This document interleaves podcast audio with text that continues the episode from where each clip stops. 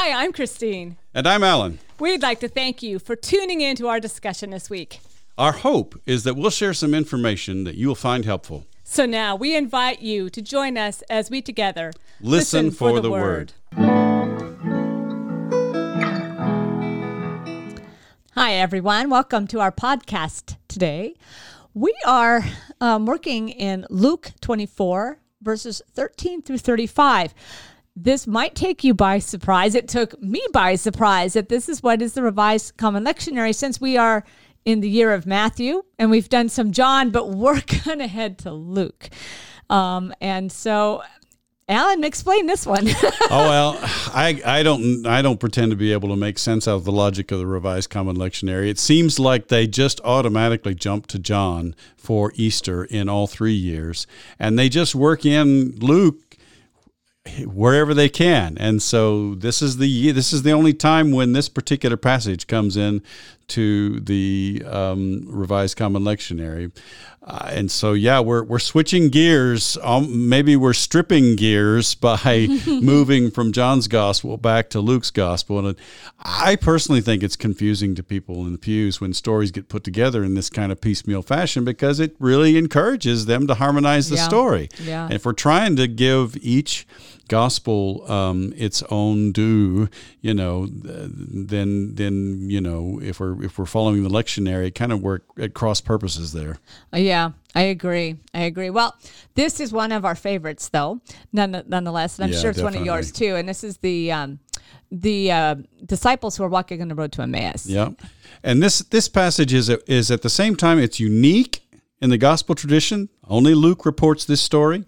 But it also utilizes key elements of the Easter kerygma as it is attested in the New Testament, like according to the scriptures mm-hmm. and on the third day. So, mm-hmm. so there's some key elements from the Easter kerygma from the New Testament in this mm-hmm. passage, and it has been treasured, I think, by many in the church because of the personal nature of the narrative. I you think- know. it's just a very personal appear- story of, of, of Jesus appearing to these two disciples. I, I agree. It's it's been one of my favorites always. It's- In fact, I was kind of surprised. It here it is only once. Yep. Um, you know, it's it's it's one that I feel like I must read every year because it's so um, Instead, we read John's John's passages every year. yeah yeah Yeah. Now, as in all the Gospels, Luke's narrative of the resurrection begins with the discovery by the women of the empty tomb. This is in Luke mm-hmm. 24, 1 through 12. But in Luke's Gospel, it's important to note that the empty tomb does not lead to understanding on the part of either the women or the disciples. Mm. And that's also kind of fairly consistent across the board with the Gospels as well.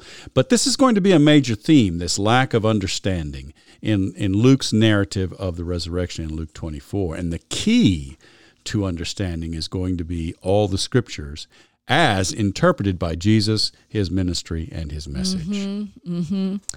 And so how does our actual lesson today begin with this this background Well, it begins with a reference to what has already happened, actually. Now, on that same day, two of them were going to a village called Emmaus, about seven miles from Jerusalem, and talking with each other about all these things that had happened.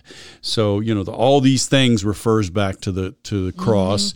Uh, on that same day refers to the first day of the week in Luke twenty four one, when the women went to the tomb, and in fact, in Luke 24, all of the events that are narrated in this chapter take place on this one day. I, I've been thinking about this recently. Actually, it's it's it's how this is all so pushed together. I mean, even there's there's even a, a, a, a reference to to Jesus' ascension at the end of the mm. chapter, you know, and so it's it's really compressed. And uh, you know, when you compare it with Acts one, we're going to find, you know, Acts one talks about Jesus appearing to them over the space of forty Yeah, days. yeah. So um, it's an interesting, it's just an interesting twist in the narrative. Uh, two of them were going to a village called Emmaus. Two of them refers back either to the apostles in Luke 24:10 or to the 11 and to all the rest in 24:9.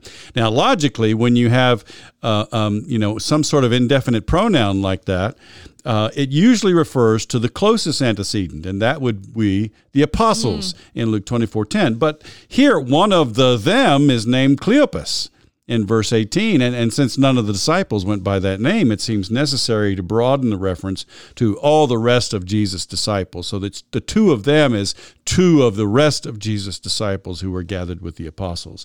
And of course, we recall that um, Acts numbers the group at about 120 in all. In right, Acts 115. right. I had a I listened to a uh, sermon once, and that particular pastor decided it was Cleopas and a woman. Well, that's been a tradition. There have, there have been people who have who have presented that as a possibility. And who knows? I mean, part of that I think is due to some harmonization going on because Cleopas sounds a lot like Clopas, and um, the the the wife of Clopas was one of the women, Right. right? So so That could be where that came the- from. the- that that actually happened in the in the in the early church tradition, Mm-hmm. you know, and so that happened early on. But um, Well, it's yeah, interesting that he mentions only one name, Right. and not the other too, Right. which is often happens to women as well. So that I mean, Right. I mean, obviously, I'm gonna like that version of the story, but uh, you know, I, I the other the other one is unnamed, and so we don't know if it's a it's a man or a woman. yeah, Right. yeah, so Now, it is significant that Luke introduces these two disciples of Jesus as going. And we may recall that the mm-hmm. narrative of the journey to Jerusalem, we, we spent a lot of time in that journey to Jerusalem section of Luke last year. Uh, that's a significant section in Luke's gospel, and it is where Jesus more fully instructs his disciples. That was the main point of the mm-hmm. journey narrative in in in Luke's gospel.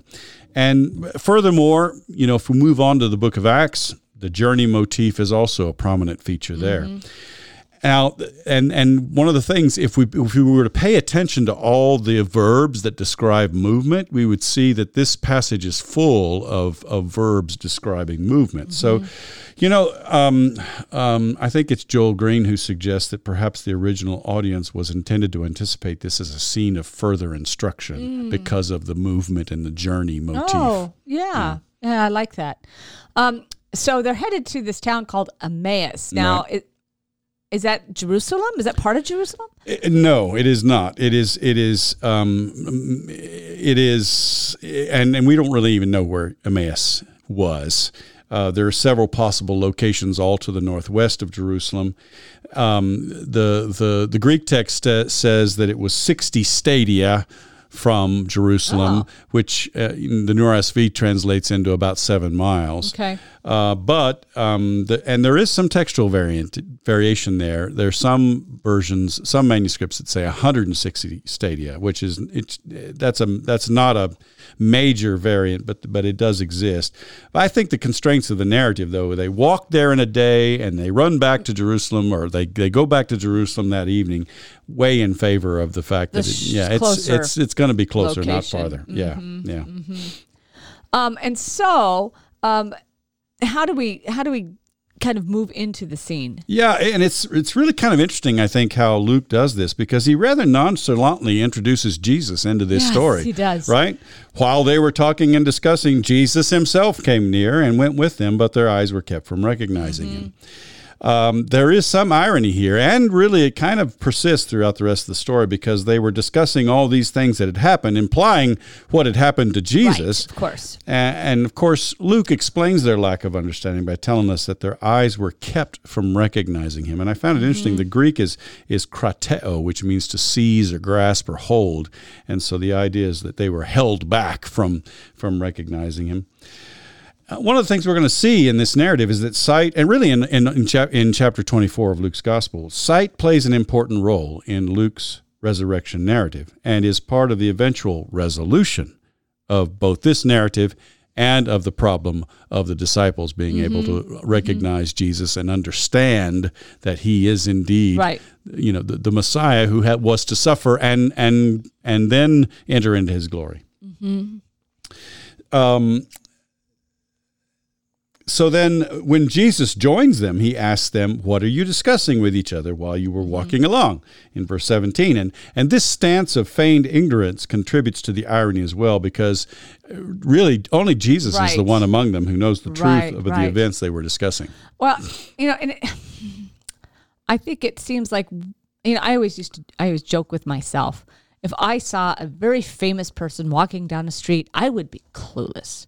My eyes would let me down because my brain would be, why would somebody be walking down the street in the middle of Exactly. Nebraska, right? Exactly. And I think there's some of this maybe that goes on. I mean, I know they give this credit to Jesus, but I think there's also something just about. Um, uh, why would they recognize him? Well, they, and- they, but- they, in their minds, he's dead. I mean, in the the implication is that, that their eyes were kept from recognizing Right. him. That passive may be kept by God from right which him. makes which makes sense Mm-hmm. right i mean it makes sense yeah But because there, there's there's in Luke's gospel, there's more that has to happen besides just the empty tomb Right. and besides just the appearance of Jesus for them to really get what's going on here. exactly We talked a little bit about that last year, but we're, we're going to go back Yeah. into that this today. Okay. Yeah. um and so um how do they respond to jesus's question Well, interestingly, at the end of verse 17, it says, They stood still looking sad, which to me is uh, almost kind of uh, a, a, a statement full of pathos. I mean, you know, it's mm-hmm. like, wow, they're really, they're really in a bad mm-hmm. way. Mm-hmm. But this sets up the expectation that for all their discussions, really, these two, you know, for all their discussions that they're having among themselves, these two disciples still don't understand. And so then Luke tells us that one of them, whose name was Cleopas, answered him in verse 18. And this is the only place where Cleopas is mentioned in the New Testament.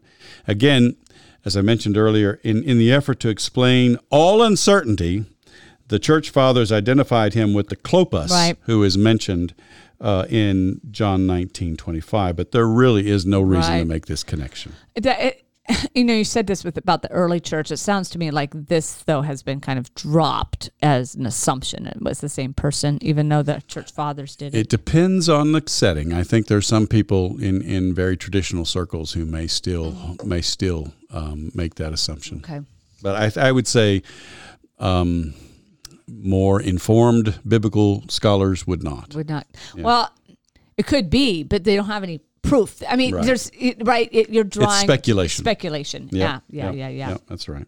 so um how what does how do these these sad looking people respond So, i- i- really, again, highlighting the irony of the situation, Cleopas asked Jesus, Are you the only stranger in Jerusalem who does not know the things that have taken place there in these days? well, and that's interesting because it all happened on the well i guess on the same day but they could have meant the whole trial and everything and that Yeah, reflection. exactly. okay. So, so you know the the the last week Yeah. of, of Jesus' life, and and you know it had been it had been you know so Friday was the day of the crucifixion. Right. This was Sunday. Sunday. Yeah, okay, yeah, okay. Yeah.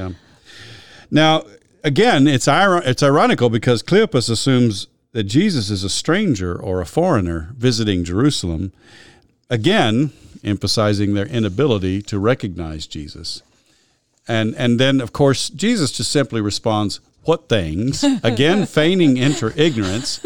And and Luke tells us that uh, something I found really fascinating. They replied. So it starts off with Cleopas talking to Jesus, but then they replied, and that introduces a summary of Jesus' ministry, his death, their dashed hopes, and their confusion about the empty tomb. And, and you know, while if you read the summary, it's a cohe- it's a coherent statement about all of that. Jesus' ministry, his death, their dashed hopes, and the confusion about the empty tomb.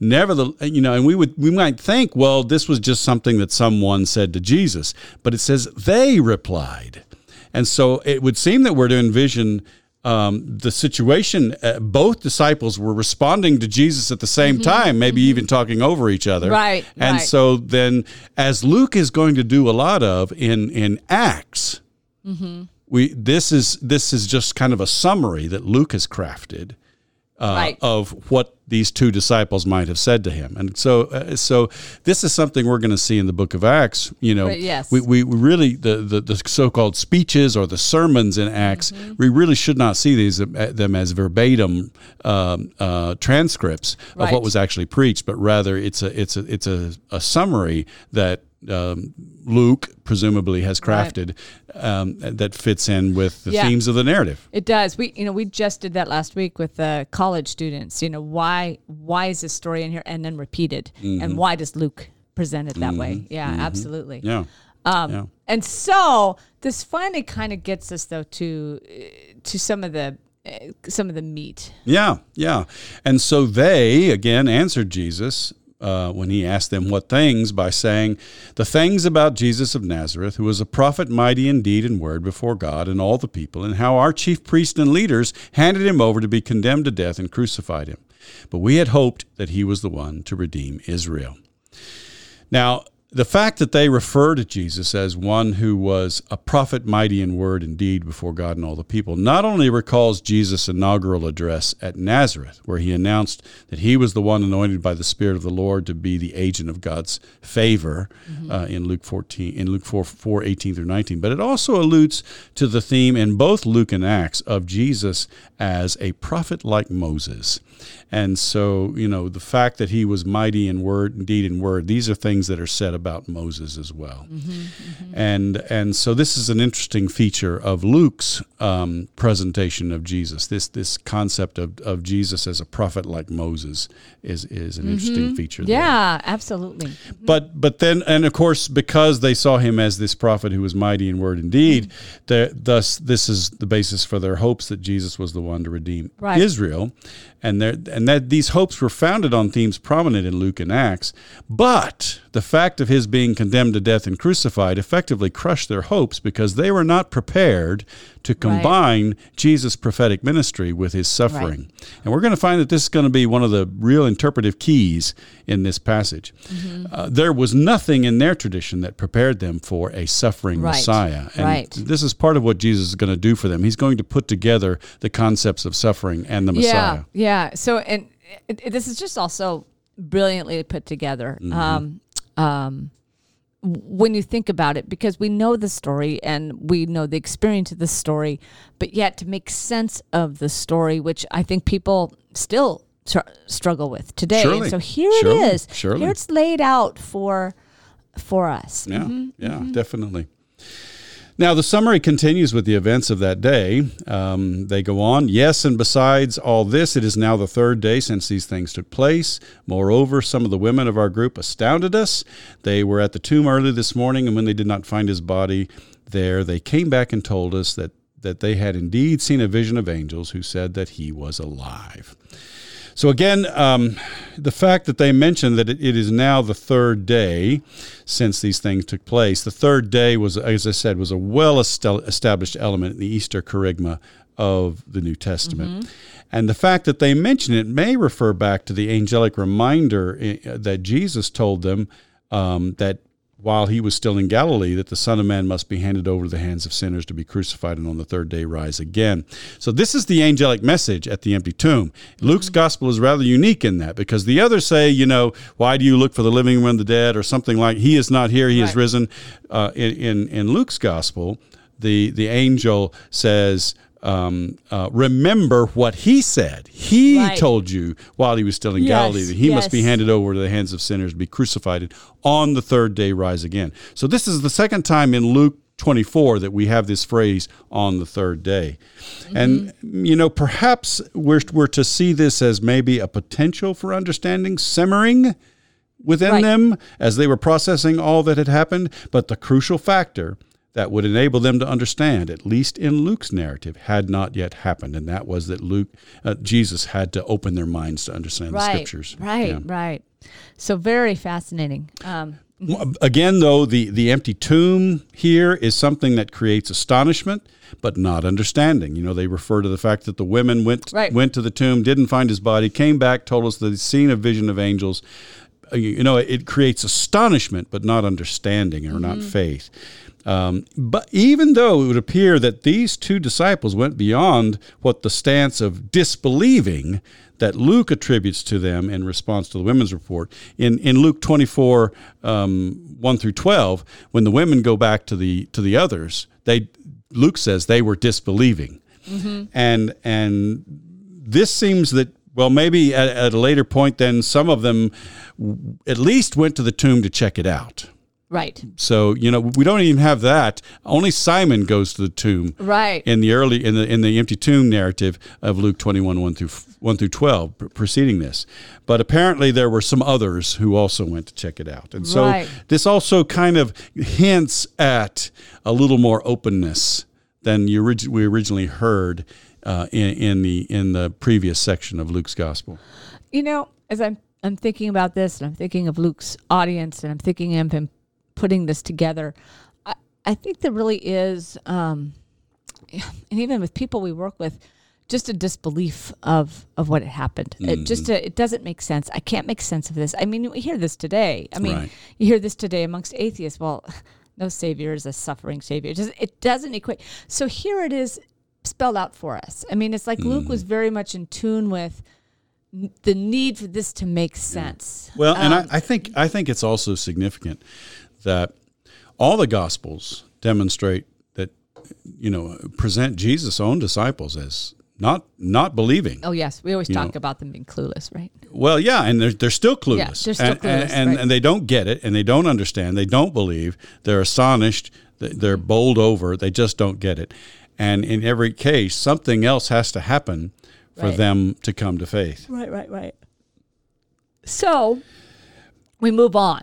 Yeah, and so the, Luke then reports Jesus' response to them. Oh, how foolish you are, and how slow of heart to believe all that the prophets have declared. Was it not necessary that the Messiah should suffer these things and then enter into his glory?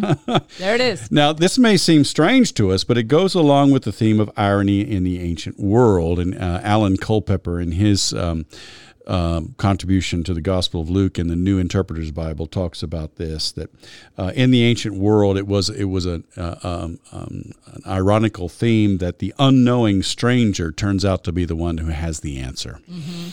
And and so um, that's what happens here is that, that this quote unquote unknowing stranger is the one who really knows what's going on. Now the translation "foolish," how foolish you are, I think is unfortunate. The con- connotation is more like uncomprehending. better. We might say dense. I like uncomprehending, yeah, really. because Yeah. it's literally anoetos, not understanding. Mm, mm-hmm. Yeah, not comprehending. foolish. That is a very different connotation. Foolish has a different connotation in Yeah. English. Yeah. On the other hand, slow of heart to believe is much more significant and really shouldn't be downplayed. It really calls attention to their failure to truly align their hearts and minds with the ways of God's kingdom. Right. Yeah. Mm-hmm. Because, I mean, we've had this whole drawn out journey narrative in, in the Gospel of Luke and that has all been devoted to trying to teach the disciples about what's what's going on here. And they've been through all of this and still they don't get it, right? And- and now part of it's where I'm at today, and, and just thinking about a sermon that I've crafted for um, confirmation class, um, and thinking about discipleship. But there's something really, really honest about this, about our human nature not to believe. And I, I, I really like that this is here. It just reminds you of the best of the best. The disciples still aren't getting it, and their hearts still aren't truly in tune with it. Right, and I think right. it's really human. Well, and one of the things I've often said to people is, you know, we tend to think that, oh, if I had only been there and heard him with my own ears and seen him with my own eyes and touched him with my own hands, it would be so much easier to believe. Nope. These No. are the guys who were his followers. These were his ministry apprentices, and they didn't get it. exactly. Yeah. yeah, that's a good point. Yeah, yeah. So the implication then seems to be that the Messiah, like all previous prophets, was indeed destined to suffer. And that doesn't invalidate their hopes. And that's the point that Jesus is going to make. But rather, the fact that the Messiah suffered should have confirmed them. But they needed help to put together their hopes regarding redemption and Jesus' suffering. And so Luke tells us that Jesus provides that help. He says, beginning with Moses and all the prophets, he interpreted to them the things about himself in all the scriptures, in verse 27. And so Joel Green, I'm going to co- quote a couple things from Joel Green. Joel Green says, The key to making sense of the death of Jesus lies in construing it within the matrix of the scriptures. Mm-hmm. And that's very central in Luke 24. We're going to see that even, we, we saw that last year when we looked at the, at the latter part of Luke 24. But but beyond that, he also says what has happened with Jesus can be understood only in light of the scriptures, yet the scriptures themselves can be understood only in light of what has happened with Jesus. So the, it's Mm-hmm. the confluence, really. It's it's sort of the hermeneutic of Right. putting them together, and Jesus is the one who puts it all together yeah. for them. Yeah. So again, we may, as we've said many times, we may never know which scriptures he cited, but the point seems to be that Jesus connected for them the idea of the suffering, Suffering. prophet with the idea of the Messiah, who is Yeah, the agent yeah. of God's redemption. Yeah. They couldn't make that connection. For us, it seems logical, right? Because of the centuries of Christian Right. tradition. Of course. But for them, it didn't make any sense. There was no tradition that prepared them for that. And so Jesus makes that connection for them through the scriptures. Right. And- well, and, and and I agree. It makes sense to us who are Christian. Right. It does not make sense to people who are not Christian. Right. I mean, Right. that's that's what I mean. Part of that's what's so amazing about it too, right? I mean, Mm-hmm. it's it's. But you're right. It's a It's counterintuitive. it's counterintuitive, and Yep. and I think the question is, can you believe what is not believable? Right. I mean, that's the thing. What God does here. Right, right, right. Now, I think if the story had ended there, it would have been significant, but very much incomplete. So Luke goes on to recount the proper conclusion to the story. As they came near the village to which they were going, he walked ahead as if he were going on, but they urged him strongly, mm-hmm. saying, Stay with us, because it is almost evening, and the day is now nearly over. So he went in to stay with them, verses 28 and 29. And this sets up the situation in which Jesus will not only open their eyes, but also connects this story with the meals that Jesus had shared with many in Luke's gospel. And I think it also seems no coincidence that it was in it was in their act of extending hospitality to this stranger that they recognized him as Jesus. I was going to make a big deal out of out of that myself. Yeah. That this, um, you know, the, the, you can easily jump over that, and I think Mm-hmm. that's a very significant point. I think it is too. I think it is too. So then Luke recounts the situation at table in a memorable fashion.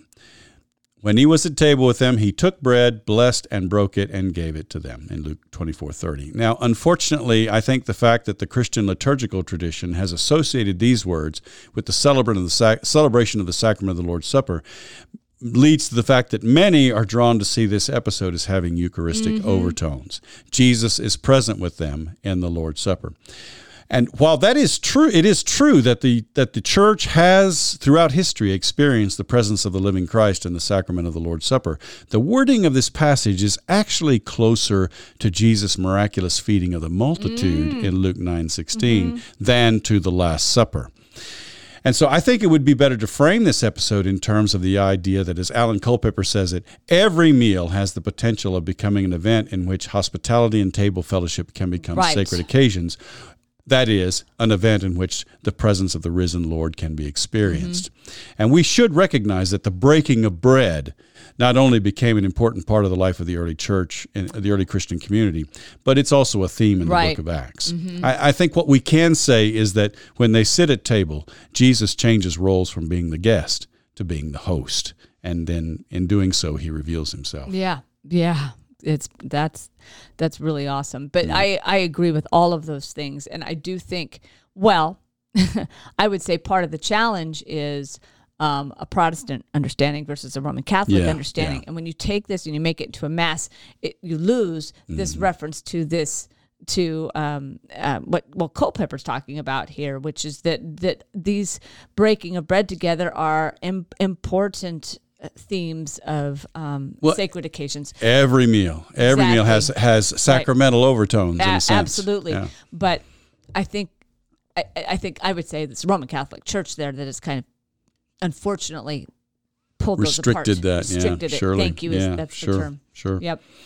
So then Luke tells us that their eyes were opened. And again, I think we should say, presumably by God again. If their eyes were held back from op- recognizing him, that, that was by God. If their eyes were open, it was presumably by God.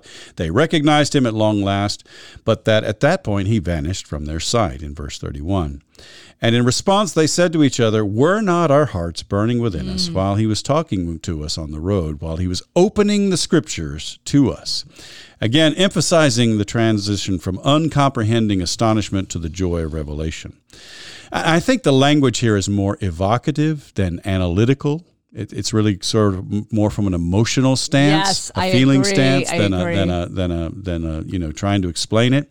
And but think about it. I mean, how does one explain the process by which the opening of one's eyes to the word of the Lord, whether in Scripture or in teaching or in preaching, moves us? I mean, how do you explain that? You know, how do you put that into words? Mm-hmm. Now, we should recall again that in Luke's resurrection narrative, it takes more than the empty tomb and, and even more than the appearance of the resurrected Jesus to change the disciples' bewilderment from, from disciples' bewilderment into faith. It takes Jesus opening their minds to understand the scripture. Right, which is really really interesting. I mean, theologically, that's that's where does faith come from, Mm-hmm. right? Is it Jesus' faith in you? Is it kind of coming down, or is it coming up from faith that I claim and I grab? Well, here it's here it's the work of Jesus, uh, you know, the, the living word speaking through the written word. I know. I this is really. I mean, I- this is really a big deal, and I I I- think it's really really important. Mm-hmm. I mean, I agree. Um, this is this is central, and this is this is sort of the the the the point.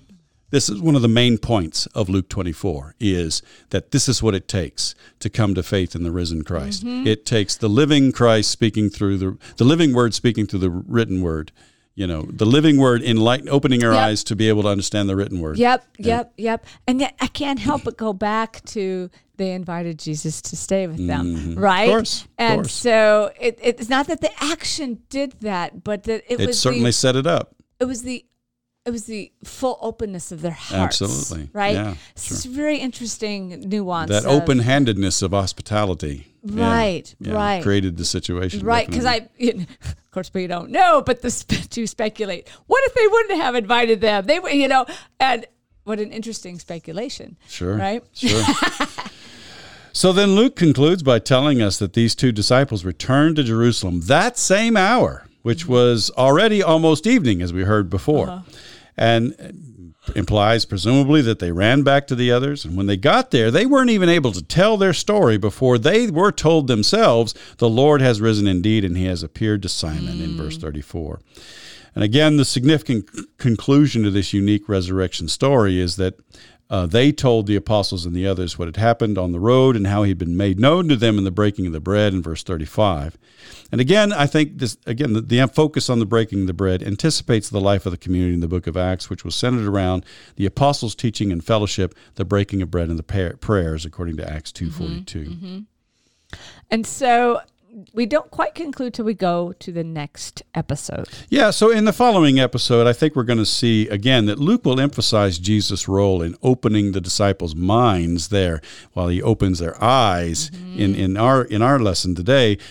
In the in the in the episode that follows, he opens their minds to understand the scriptures in Luke twenty four forty five, and this leads to his declaration that thus it is written that the Messiah is to suffer and rise from the dead on the third day, and that repentance and forgiveness of sins is to be proclaimed in his name to all nations, beginning from Jerusalem in mm-hmm. verses 46 and 47. I would say those two verses are a summary of the thematic. Uh, uh, maybe the hermeneutical key that is that was missing from the disciples being able to understand Yeah. everything that was going on. Th- This is the hermeneutical key right here. This is the key that unlocks the door, and this then becomes the focal point of the mission of the church in the book of Yeah, Acts. yeah. Um, Yep. and and so um, you know the fact that the Messiah is to suffer is the interpretive key that opens the disciples' understanding of all the scriptures. Yeah. Now, as I mentioned a couple of years ago, you know, it's you know approaching the the Hebrew Bible through the lens of Jesus uh, can be tricky if you try to read Jesus into every nook and cranny, um, but um, it is essential for a Christian to read the Hebrew Bible both in its original context and in the light of the interpretive lens of Jesus' life and mm-hmm. teachings. And that's one of the main emphases of Luke 24 is that you know we have to look at all scripture through the lens of Jesus' Right. life and Yes, teachings. yes, yes, yes, yes. Thank you. Thank you.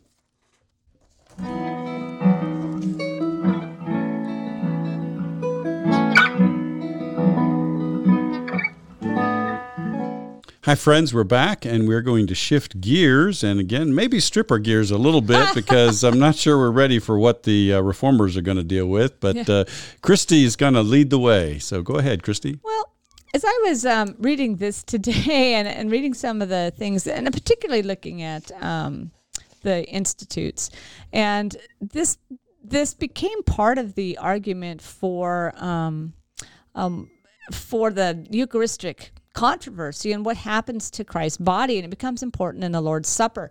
So I'm taking a very different r- direction on this, and I think, unfortunately, what I'm telling you takes us very far from the intent of the passage. Right. But yet, it does give you some of the things that the reformers are really, really worried about. Yeah.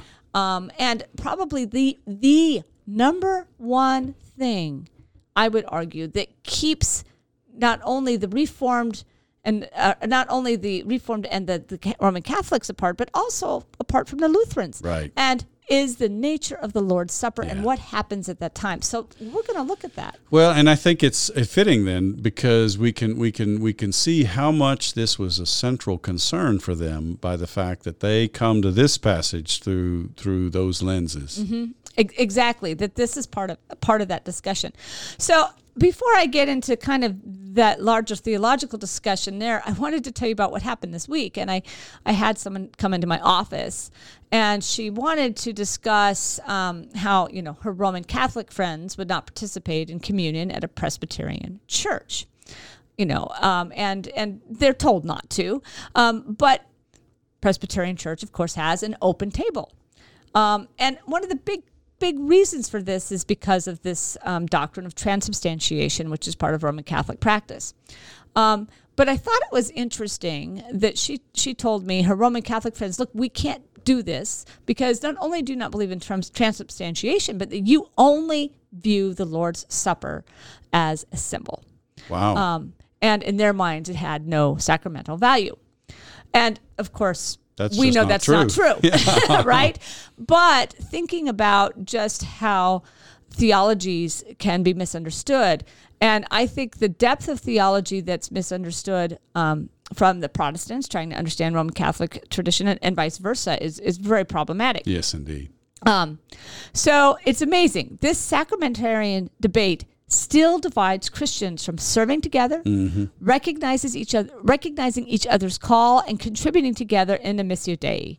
And personally, I put blame on those who put the theological agenda against their call of Christ to unite Christians together in the Lord's Supper and that desire to place their th- own authority um, over God's. Well, and how ironic is it that it is it is the Lord's Supper and baptism that divides most Christian denominations Right. from one another. Exactly. Is that crazy or what? Exactly. exactly. So I bring this up today um, as this passage is used to understand the nature of Christ's risen body.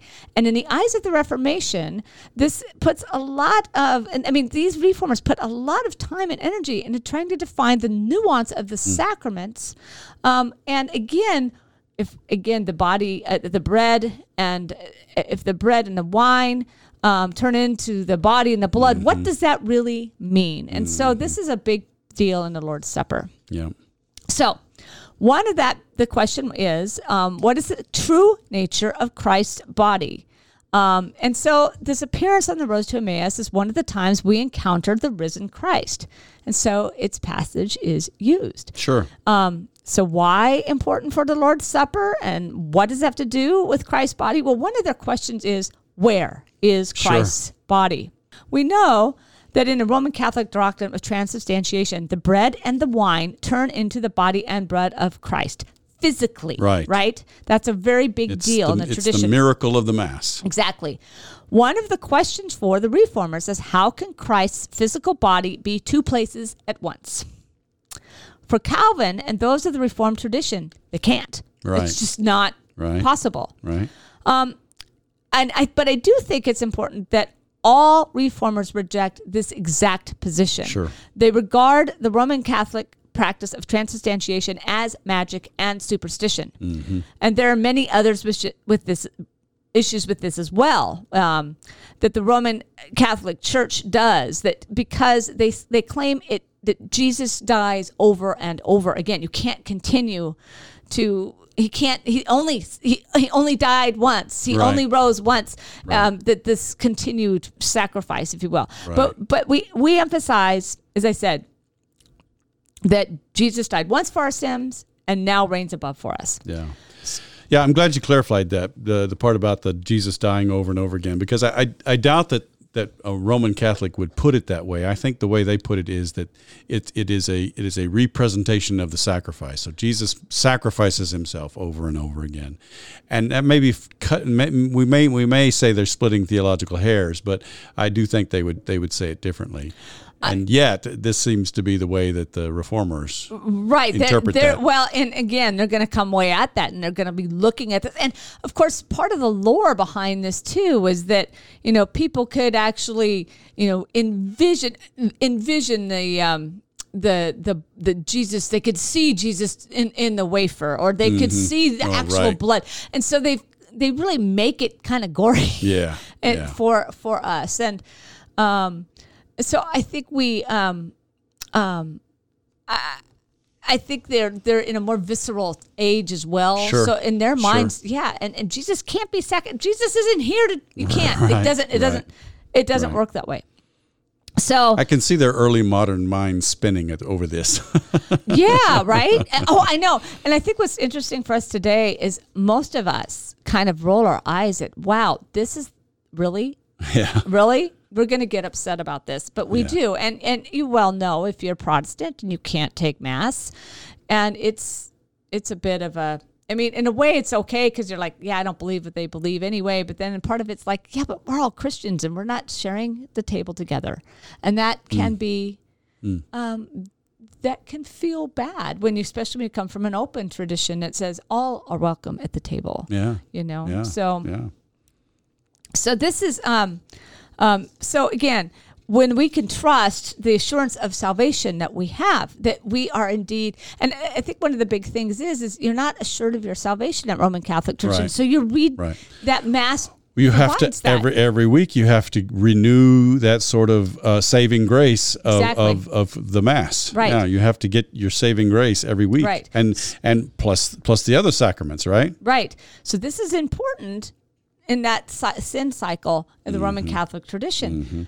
But you know, as, as as Presbyterians, we say, you know, we have that assurance Yes. every Sunday Yeah. that we are saved once and for Yeah, it is all. an assurance of pardon. Yeah, exactly. that's right. So these things are are, are fantastic. Um, and also, um, in terms of interpretation of, of reformers, when this happens, it, it, it hurts God's the idea of God's sovereignty.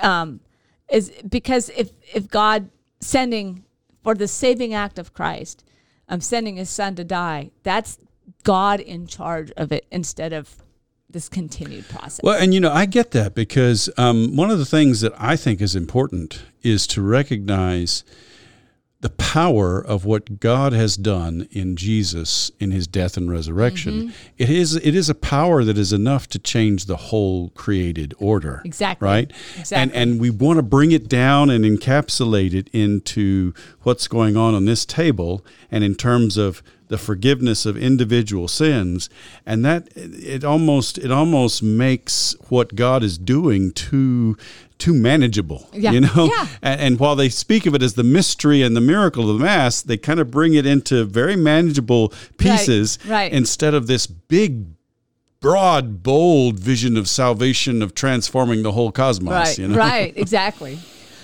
So moving on, um, well, I mentioned that all reformers reject the position of the Roman Catholic Church. There are a wide range of nuances regarding what they believe happens during the supper, and it within the reformation itself right Egg, oh yes, all the way from you're right. There are people that do see it as just a symbol. In fact, those churches don't even recognize the word sacrament. They right talk about No, they- ordinances. Mm-hmm. yes indeed Um, so my uh, my my good friend and and and historian Amy Burnett uh, writes about these nuances uh, in, very articulately in um, her book Karlstadt and Their Origins of the Eucharistic Controversy: A Study in the Circulation of Ideas, a 2011 study, and it is one of the best. So if you want to know every reformer and their this wide range of discussions about how this works, they're out there, and Yeah. every version of this thanks um, is is there. But what I want you um, in, in understanding this, um, a lot of it extends to Christ's body, mm. wow and as we've discussed before. Now, obviously, Luther, our, our one of our main reformers, puts the idea of the presence that the body of Christ is under the bed, under the bread, that it is not present in the Lord's Supper without the bread, that it needs a physical presence, but that the bread does not lose its properties of bread. Hmm. Wow. Go figure, right? Yeah, yeah. Makes sense out of that. Yeah, exactly. And and a lot of people, I read this all over, particularly in theological instead of historical sources, that, that Lutherans believe in consubstantiation, which is absolutely incorrect. Mm-hmm. Right, Incorrect. right, It's in through and under the bread. Right. That's not the same. right, it's not right, both. It's in through and under. Right. So, and there's so many, and, and there are reformers that do have this kind of more, this kind of consubstantiation, but it's not Luther um, Yeah. concept, is that it's both at the same time. But that's Yeah. not true here. Yeah. That's good clarification. Thanks. Um, Well, and there's so many more, right? Calvin rejects this idea of Luther as well. Yeah. So I want to look at how Calvin uses this passage to discuss the Lord's Supper. So we encounter Calvin's discussion of Christ's body in the Institutes. He questions what is the nature of Christ's risen body? Does it submit to the laws of nature? Um, so Calvin asks, is it swallowed up by his divinity? Calvin says, no. But Calvin does remind us that in this passage, Jesus says, well, uh, beyond a little beyond where we were today, 24, 39, see and touch, for spirit has no flesh and bones. right. So, what does it mean for Christ's body? Is it invisible and infinite? And Christ's body everywhere and anywhere, all at once, or at the right hand of the Father? These are all questions that Calvin asks. And in his opinion, the idea of a body ever present takes away from the promise of hmm. resurrection, hmm. not only for Christ, but for us. Hmm. So if Christ appears, he can only be in one place at one time. Mm-hmm. wow. Yeah, yeah. So in our passage, Calvin looks at the walk to Emmaus. In verse 31, Christ disappears, but does not make himself invisible. Hmm, I wonder what the distinction is. I, I guess it means that he really leaves. He's yeah, not he present. leaves. He Yeah. leaves. That's what that means. Yeah. And and that was a part of the discussion. Is he is he, is he disappears? But what happens to him? Right. Right. Also, when he walked alongside the two on the journey, they don't recognize Right. him. For Calvin, this is the appearance of a risen Christ who is physically there with them, but that he is not staying there is central Right. too. Right. Calvin says his aversion to having the women touch him earlier on, remember the feet or Right. you know, don't touch me, Mary, me, means that he wants us to focus on the permanent residence of Christ in his ascension. Ah. So Jesus, where the answer to the question, where is Jesus' body, is at the our right hand of God. Right hand of God. Yeah. Yeah. Mm, interesting. interesting. So for Calvin, the Lord's Supper does not have this physical bodily presence of Christ. It simply does not make sense either in accordance with scriptures or his own concepts of reality. Mm-hmm. For Calvin, who is not a scientist, but he does believe that the natural world order as created by God should not conflict with scripture, mm. which is mm. Kind of modern. Yeah. Sure. Sure.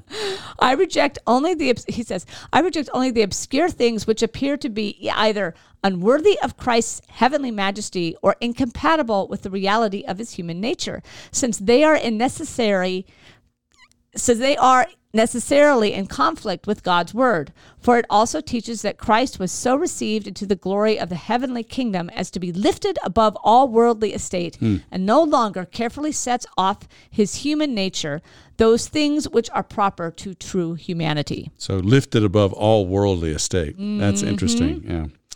So now I think we can find holes in Calvin's argument. Sure. But here it just doesn't make sense that we are assured of God's pre- uh, of Christ's presence with God and then coming down to be present in the mass. Yeah. Yeah. So for Calvin, he says that the body and the blood are symbols in bread and wine, but that we can really receive the body and blood, which means this is this is a um, through the Holy Spirit, Right. And he talks Through the word in the spirit. Yeah. exact word in the Spirit, yes, and that this just it comes down from Christ who reigns on high, but it doesn't it doesn't come He's not there he's physically. not there Mm. physically, but he's using this tr- idea of Trinity really Yeah. much. Is that is that the, the the persons of the Trinity aren't just out separated from one another, but that the Holy Spirit is connected to Christ brings that. Well, the Holy Spirit us. is the one who mediates Christ's presence to us all. Yes, exactly, yeah. exactly.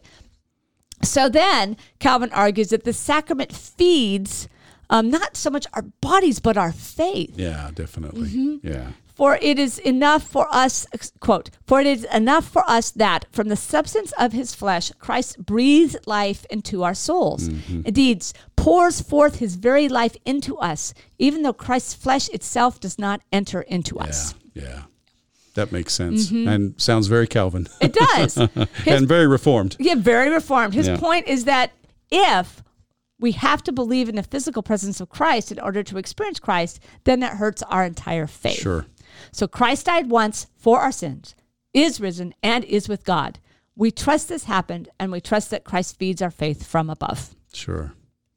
Thanks, Christy. Thanks.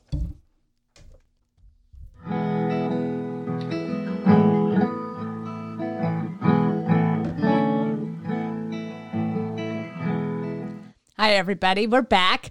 And uh, as we started reflecting on these very two different segments, but we, we reflected that maybe we should be talking about how Christ is present for us today. And so I'm going to let Alan take this away and, and see what he can come up with. Well, and if you think about um, Luke's setting, I mean, Luke is writing his gospel for a community that is living long past the resurrection, decades past at least the resurrection. Long can be a relative word, right?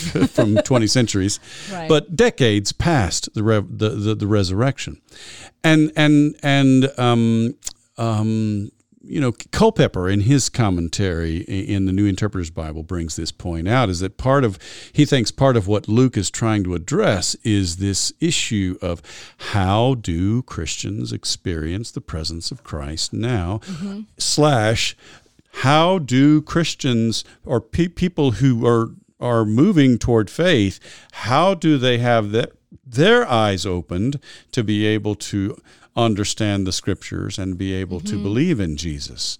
And, and because, you know, in, in one sense, they don't have access to the physical presence Right. of Jesus Right. because Jesus doesn't appear to us all, right?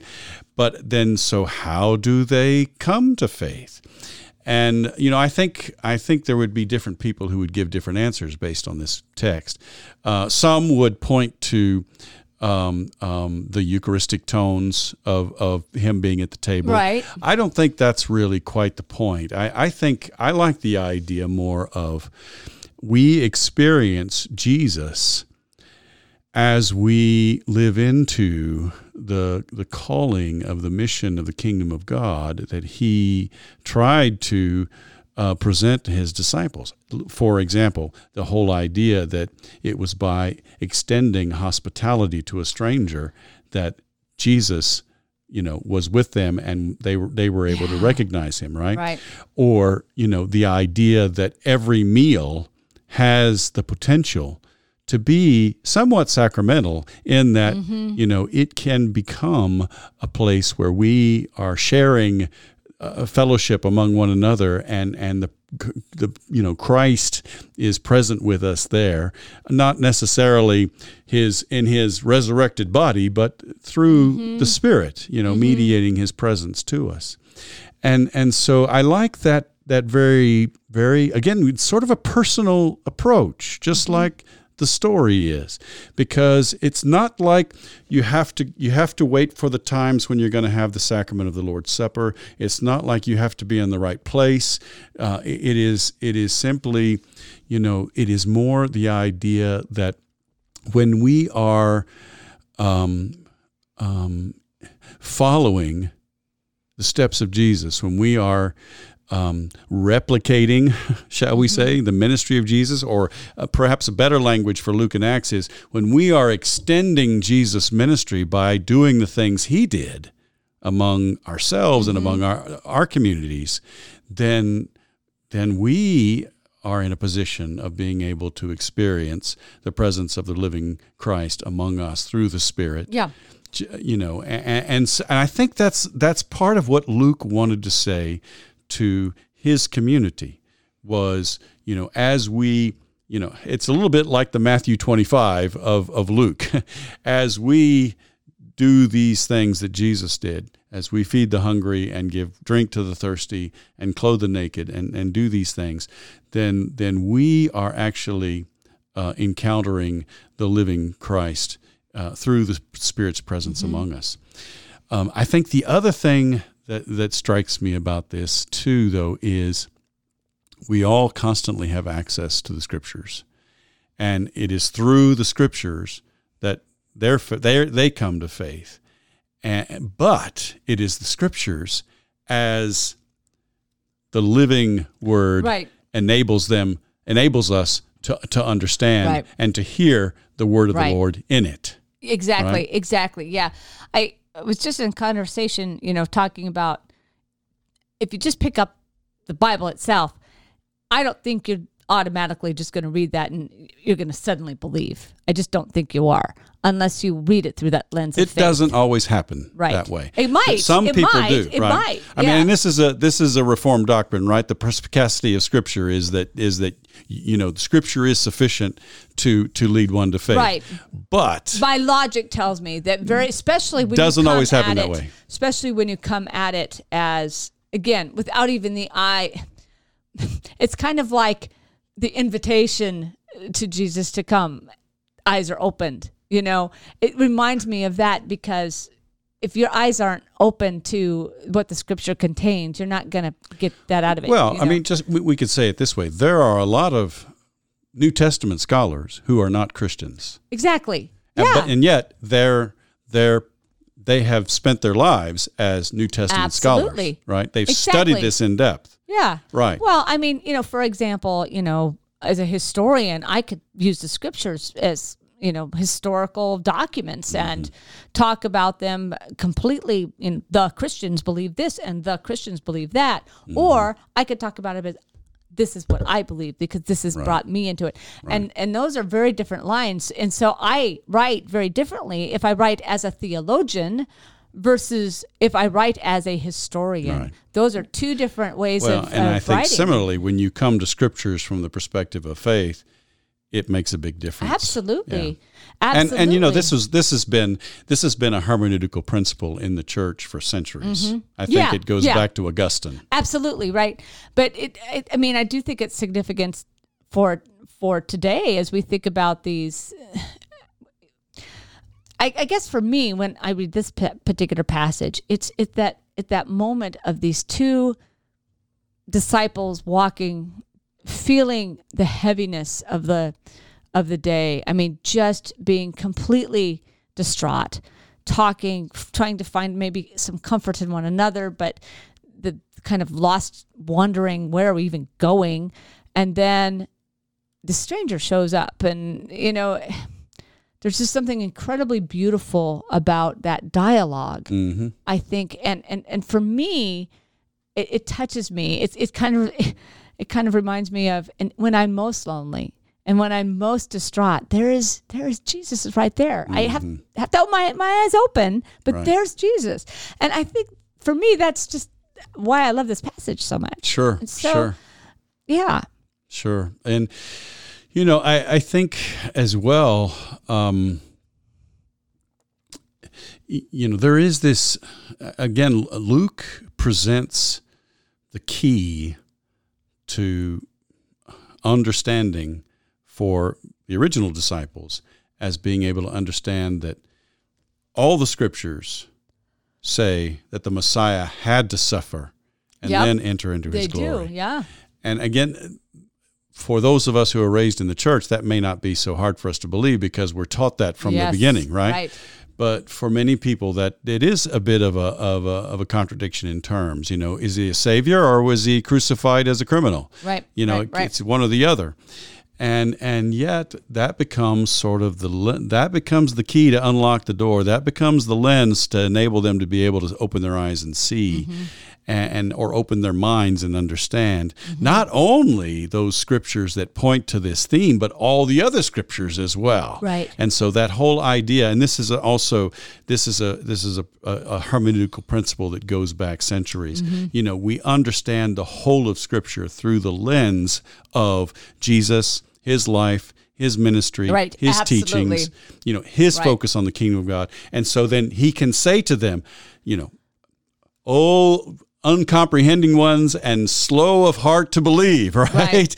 so so you know the, the idea is that um, um, um, in a sense and it, and it becomes a kind of circular reasoning i Right. get this you know and, and some some people who are maybe more philosophically oriented might say you know what you're talking about becomes a kind of circular reasoning it does i mean because Mm-hmm. you really you really have to come at the scriptures from a perspective of faith in jesus to come away from them Yes, yes. with your faith Right. strengthened right, Right. A- a- a- and yet that is the very hermeneutic that that luke is presenting Exactly, you know you yes. have to Yes. you have to read the scriptures through the lens of Jesus' Right. ministry, what Jesus taught, what Jesus did, extending Right. hospitality to everyone, you know, his ministry to the least and the last Right. and the left out, his his death, his resurrection. We have to we have to look at all of scripture through that lens to be able to really come away with it uh, Right. with the, with the truth of God. I agree. I agree. And I would argue one of the hardest things to do is when you have that person who just doesn't believe. Mm-hmm. And this is a, a acquaintance of mine, and she's like, I don't believe at all. And so where does she go? She goes to atheists and she reads their stuff on how it's not true, but then she's still searching so mm-hmm. hard. And I'm like, you know, part of that goes with a leap of faith. Part of that goes in a trust in your creation. Part of that goes to if you are out there seeking, look for somebody who can help you unlock the key instead of that can help you jump into the possibility. I, I'm not even quite sure if that's the way to put it, but I just am always amazed at um, how many people say, "Well, I can't, I don't believe it." And I've got all these atheists out here who prove to me that this isn't true, and I'm like, Uh, you can make a logical argument against can't. it. Absolutely. Yeah. I mean, it's it's it's Paul in Corinthians that talks about that it's foolish foolish to those who don't believe. Mm-hmm. Our preaching is foolish. Yes. Yeah. Mhm. yeah. Yeah. Um, yeah.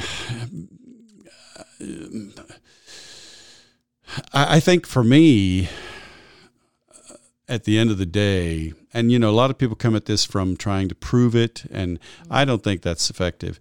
I think for me, at the end of the day, it really boils down to a kind of an intuition.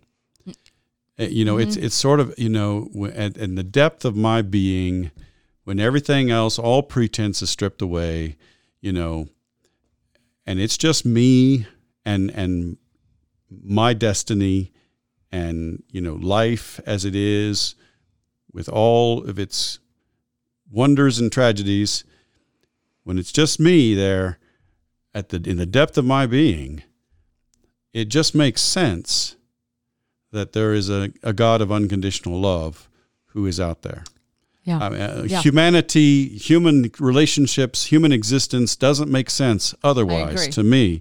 And, and so that's where I start then as a way to be Right. able then to, to build my faith of being able to say, sure, I believe in the scriptures. I Right. believe in Jesus because he's the one who demonstrates most clearly God's unconditional Right. love. Yeah, and for me, it was just a way of aligning my life. Mm-hmm. How I how I how I started, Sure. right? And I thought I have to align my life with something that makes sense and something that's hopeful. It's almost a like a Pascal's wager kind Mm-hmm. of thing. Is how I really came to my own faith, but by aligning myself with the possibility, you know, that's when that's Right. when Jesus enters, right? Well, Um, and that's the key. You align yourself with the possibility. You align yourself with the with the with the hopeful trust, the trusting hope. I don't know that that Mm-hmm. that that um, God's kingdom is the true reality in this world. right, right. Yeah. Thanks, Christy. Thank you.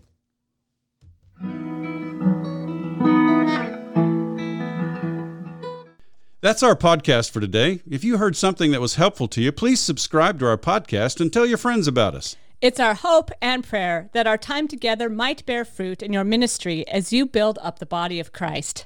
We hope you'll tune in next week. And in the meantime, let's keep serving each other as we together listen, for, the, word. word.